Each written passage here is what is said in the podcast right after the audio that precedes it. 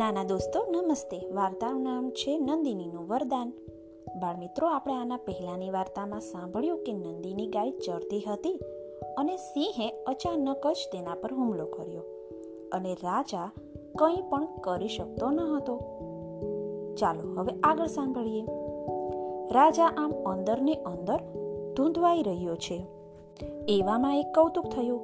સિંહને વાચા ફૂટી અને માણસ જેવો માણસ જેમ બોલે ને એવી જ રીતે તે રાજા સાથે વાત કરવા લાગ્યો અને આશ્ચર્યથી અવાક બનેલા રાજાને તેણે આ વચનો કહ્યા, હે રાજા બસ કર બહુ થયું. તે તારાથી થાય એટલો બધો જ પ્રયત્ન કરી લીધો. હવે તું નકામો પ્રયત્ન કરમાં તું કદાચ બાણ છોડીશ તો પણ તે નકામા જશે. ગમે તેવા ઝાડને જળમૂળમાંથી ઉખેડી નાખતા પ્રચંડ વાયુનો વેગ પહાડને તો હલાવી પણ શકતો નથી. હે રાજા, મારું નામ કુંભોદર છે અને હું અષ્ટમૂર્તિ ઈશ્વરનો સેવક અને નિકુંભનો મિત્ર છું. મારી આ પીઠ શિવજીના પવિત્ર ચરણથી પુણ્યાંકિત થયેલી છે. આ સામે દેવદારનું વૃક્ષ તું જો તે વૃક્ષને પાર્વતીજીએ પોતે સ્વહસ્તે પાણી પાઈને પુત્રની જેમ ઉછેર્યું છે. એક વખત કોઈ જંગલી હાથીએ પોતાનું ગંડસ્થળ ઘસીને આ ઝાડની છાલને ઉખેડી નાખેલી. ત્યારે હિમાલયની પુત્રી ગૌરીને પાર્વતીજીને કેમ જાણે પોતાની પુત્રીની ચામડી ન ઉખેડી હોય? એટલું દુઃખ થયેલું. તે દિવસથી ગૌરીપતિ ત્રિશલાધારી ભગવાન શંકરે મને સિંહ બનાવીને આ ખીરનું રક્ષણ કરવા નિમ્યો છે. કોઈ મદોન્મત હાથી પોતાના ગણસ્થળથી આ ઝાડની છાલને ઉખેડે નહીં, એટલા માટે હું ચોકી કરું છું. અને એમણે આપેલી છૂટ મુજબ જે કોઈ પ્રાણી મારા પંજામાં આવે તેનો શિકાર કરી હું તેના પર નભું છું. આજે આ ગાય મારા પંજામાં આવી ચડી છે. એ ઈશ્વરી સંકેત છે. દેવોના દુશ્મન રાહુને ચંદ્રમાના અમૃતથી જેવી તૃપ્તિ થાય એવી તૃપ્તિ મને ભૂખ્યાને આ ગાયના લોહી માંસનું પાણું કરવાથી થશે. માટે હે રાજા, તું લજ્જાની લાગણીનો ત્યાગ કરી ઘરે પાછો જા. તારે કાંઈ શરમાવાની જરૂર નથી. કારણ તે તારા ગુરુ પ્રત્યેની શિષ્ય ભક્તિ બરાબર બતાવી છે. જે વસ્તુનું રક્ષણ શસ્ત્રથી પણ કરવું અશક્ય છે, એ શસ્ત્ર ધારણ કરનાર યોદ્ધાની કીર્તિને ક્ષીણ કરી શકતું નથી. રાજા દિલીપે જ્યારે જાણ્યું કે ભગવાન શંકરના પ્રભાવથી પોતાનું શસ્ત્ર નકામું બનાવવામાં આવ્યું હતું ત્યાં તેને પોતાની જાત પ્રત્યેનો તિરસ્કાર ઓછો થયો અને મનમાં કંઈક સમાધાન થયું. તો પણ બાણ ફેંકવાના પ્રયત્નમાં પહેલી વખત નિષ્ફળ જતા સિંહને ઉદ્દેશીને બોલ્યો, મારી ગતિવિધિ રોકાઈ ગઈ છે. એટલે સંભવ છે કે કદાચ મારા આ વચનો તને હાસ્યાસ્પદ લાગશે. તો પણ તું પ્રાણી માત્રના અંતરને જાણનારો છે. એટલે હું વિના સંકોચે મારા અંતરની વાત જણાવું છું. સચરાચર જીવોના જે સર્જન, સ્થિતિ અને સંહારના કરતા છે, એવા દેવોના દેવ પરમેશ્વર મને માન્ય છે. છતાં યજ્ઞનો અગ્નિ અખંડ રાખતા મારા ગુરુદેવે સોંપેલા ધનનો નજર સામે નાશ થવા દેવો એ પણ ચલાવી શકાય નહીં. એટલે સારી વાત એ છે કે, હે રક્ષપાલ તું મારા દેહનો આહાર કરી, તારી ક્ષુધાને સમાવ.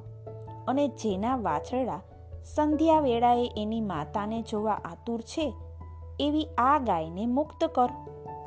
પછી મૃગાધિરાજ સિંહ પોતાના કરાળ કાળ જબડા ઉઘાડી, ધવલ દંતાવલીના કિરણ તેજથી ગુફાનો અંધકાર ભેદી જરા હસ્યો અને દિલીપને ઉદ્દેશીને આ વચનો બોલ્યો, હે રાજન તારી વાત સાંભળી મને તો હસવું આવે છે.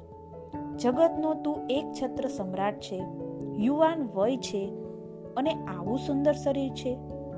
આ બધું એક નજીવી વસ્તુ માટે ફેંકી દેવું? અલ્પના હેતુ માટે સૌનો ઘાત કરવો? આ બધું મને બુદ્ધિયુક્ત નથી લાગતું. તારી વિચાર શક્તિમાં મને દોષ દેખાય છે. તું વિચારમૂઢ થયેલો હોય ને એમ લાગે છે. જો તું ભૂત માત્ર પ્રત્યેની અનુકંપાથી પ્રેરાઈને આ કાર્ય કરતો હોય, તો તારા વિનાશથી તો આ એક જ ગાય બચશે. પણ જો તું જીવતો રહીશ, તો તારી પ્રજાનું સદાને માટે વિપદમાંથી રક્ષણ કરીશ. એકને મરવા દઈ લાખોને પાડી શકીશ. કદાચ તને અગ્નિમૂર્તિ સમા ગુરુની કોપ દ્રષ્ટિની બીક લાગતી હોય, તો એવી બીક રાખવાની જરૂર જ નથી. કારણ ઘડા જેવડા આવવાળી કરોડો ગાયનું દાન કરી ગુરુનો કોપ સમાવાનું તો તારા હાથમાં જ છે ને? એથી કલ્યાણ પરંપરાવાળા કાંતિમાન દેહની રક્ષા કર. કારણ કે ઇન્દ્રના રાજ્ય જેવા આ પૃથ્વીના રાજ્યનો તો સ્વામી છે. આટલું કહી જ્યારે મૃગેન્દ્રરાજ સિંહની વાણી અટકી ગઈ, ત્યારે તેના બોલના પડઘાથી ગુફાઓ પણ ગાજી ઉઠી. દેવના અનુચરના આ વચનો સાંભળી માનવ દેવ રાજા દિલીપ પોતાની સામે દયાદ્ર નેત્રે જોઈ રહેલી ગાય સામે નજર કરી બોલ્યો, તમારી વાત તો સાચી, પણ હું તો ક્ષત્રિય છું. વિપદામાંથી રક્ષણ કરે તે ક્ષત્રિય. એ વચન તો અખિલ ભુવનમાં સિદ્ધ થઈ ચૂક્યું છે. હવે જો હું એ વચનથી વિપરીત વર્તન રાખું અને ગાયને ન બચાવી શકું, તો પછી નિંદાથી મલિન બનેલા મારા પ્રાણને બચાવીને શું? ને રાજ્ય કરીને શું? વળી બીજી ગાયો આપવાથી મહર્ષિનો ક્રોધ કેવી રીતે શમી શકે? આ કાંઈ સામાન્ય ગાય નથી. એ સુરભીથી જરાય ઉતરતી નથી અને અત્યારે તું એના ઉપર હુમલો કરવા શક્તિમાન થયો છે. તે પણ શંકરના પ્રભાવથી જ. એથી તે ગાય મુક્તિની પૂર્ણ અધિકારી છે. તેના બદલામાં મારો દેહ આપું છું. આમ કરવાથી તારું પાણું જશે નહીં. અને ઋષિના ક્રિયાવિધિના સાધનનો પણ નાશ થશે નહીં. વળી આ દેવદારૂનું રક્ષણ તું ઘણા યત્નપૂર્વક કરી રહ્યો છે અને બીજાનો નોકર પણ છે. એટલે મારી વાત સમજી શકીશ કે રક્ષણ તળેનાનો વિનાશ કરી પોતે જરા પણ ઈજા પામ્યા સિવાય અક્ષતપણે સ્વામીની સામે ઊભા રહેવું કેટલું અશક્ય છે? તારો ઈરાદો કદાચ મને ઈજા પહોંચાડવાનો ન હોય તો પણ હું તને વિનંતી કરું છું. કે મારા યશઃ શરીર તરફ દયા બતાવ અને માટીના લોંદાનો બનેલો આ ક્ષણભંગુર દેહ જે નાશ થવા માટે જ સર્જાયો છે ને, તેનું નાશ કર. પંડિતો કહે છે કે સંભાષણથી મિત્રતા બંધાય છે. એ રીતે આપણી બંને વચ્ચે આ વનમાં મળવાથી મિત્રતા બંધાણી છે. એથી હે ભૂતનાથના અનુચર, મારી આ વિનંતીનો તું અસ્વીકાર કરીશ નહીં. તથાસ્તુ કહી સિંહે તેની વિનંતી માન્ય રાખી. એટલે દિલીપનો હાથ છૂટો થઈ ગયો. તુરત જ તેણે પોતાના શસ્ત્રનો ત્યાગ કર્યો અને પોતાનો સમસ્ત દેહ, કેમ જાણે માંસપિંડ હોય, તેમ તેણે સિંહના મુખ આગળ ધરી દીધો અને એ જ ક્ષણે સિંહના ઉગ્ર થાપાના પ્રહારની રાહ જોતો પ્રજાપાલક રાજા નીચું મુખ કરીને બેઠો રહ્યો. પણ ત્યાં તો ફરી એક કૌતુક થયું. તેના ઉપર કોઈ થાપો પડ્યો નહીં. એને બદલે આકાશમાંથી દેવોએ પુષ્પવૃષ્ટિ કરી.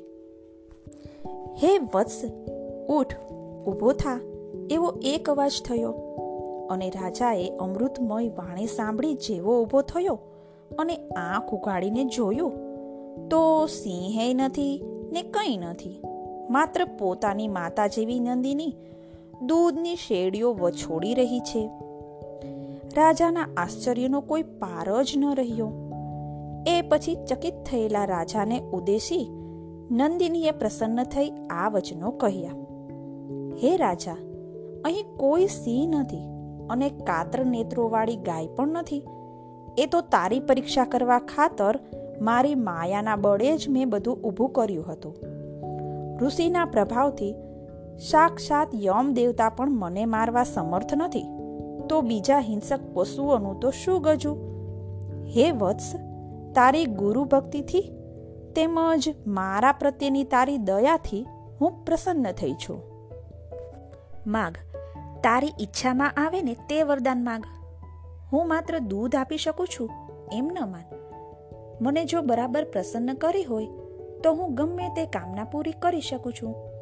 પછી જેણે પોતાના બાહુબળથી વીરનું પદ પ્રાપ્ત કર્યું હતું એવા રાજાએ હાથ જોડીને કહ્યું, હે ગાય માતા, તમે જો ખરેખર મારા પર પ્રસન્ન થયા હો, તો સુદક્ષિણાની કુખે અનંત અક્ષય કીર્તિને પામે ને તથા વંશનો કરતા થાય એવો પુત્ર આપજો. તથાસ્તુ કહી નંદિનીએ તેને વરદાન આપ્યું અને કહ્યું, પત્રાવળીના દળિયામાં મારું દૂધ દોહી અને પી જા. એટલે તારી કામના પૂરી થઈ જશે. ત્યારે દિલીપે જવાબ આપ્યો, હે માતા, ઋષિવરની રજા મેળવીને પછી જ હું તમારું દૂધ પીવું એવી મારી ઈચ્છા છે. પહેલાં વાછરડાને ધાવી લેવા દો. હોમની યજ્ઞવિધિ માટે જરૂરી ભાગ પણ અલગ કાઢી લેવા દો. અને પછી જે બાકી વધશે તે જ હું લઈશ. નંદિની દિલીપની ઉપરની વિનંતીથી વધારે પ્રસન્ન થઈ ગઈ. અને હિમાલયની ખીણમાંથી થાક્યા વગર જ સિદ્ધિ ઋષિના આશ્રમમાં પાછી ફળી પાછળ પાછળ દિલીપ રાજા પણ આવ્યા. તે દિવસે વશિષ્ઠ ઋષિએ પૂર્ણિમાના ચંદ્ર જેવું આનંદથી પુલકિત થયેલું રાજા દિલીપનું મુખ જોયું. ત્યારથી જ તે ગાયની તેના ઉપર થયેલી કૃપા જાણી ગયા. તો પણ હર્ષના અતિરેકમાં આવીને જ્યારે તેણે પોતાના સૌભાગ્યની અથથી ઇતિ સુધી બધી વાત કરી, ત્યારે ઋષિવરે તે ધીરજપૂર્વક સાંભળી. એ પછી એ વાત તેણે પોતાની રાણીને જણાવી. ત્યારબાદ વશિષ્ઠ ગુરુની આજ્ઞા લઈ ને અનિત્ય આત્માવાળા રાજાએ નંદિનીનું દૂધ વાછરડાને પીવડાવ્યા પછી અને યજ્ઞવિધિ માટે ઉપયોગ પૂરતું કાઢી લીધા પછી બાકી રહેલું દૂધ પી લીધું.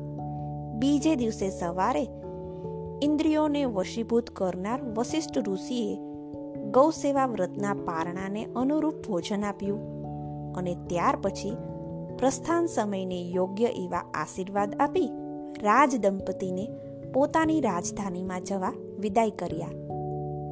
નાના દોસ્તો, દિલીપ રાજાની વાર્તા અહીં પૂરી થાય છે. આ વાર્તાના સત્યાંશો કેટલા છે? એ તો ગ્રંથ જોયા પછી જ ખબર પડે. પરંતુ આ વાર્તામાં ગુજરાતી ભાષાને ખૂબ સુંદર રીતે વર્ણવાયેલી છે. અને બાળ દોસ્તો, તમને ખબર છે દિલીપ રાજાના પુત્ર કોણ હતા?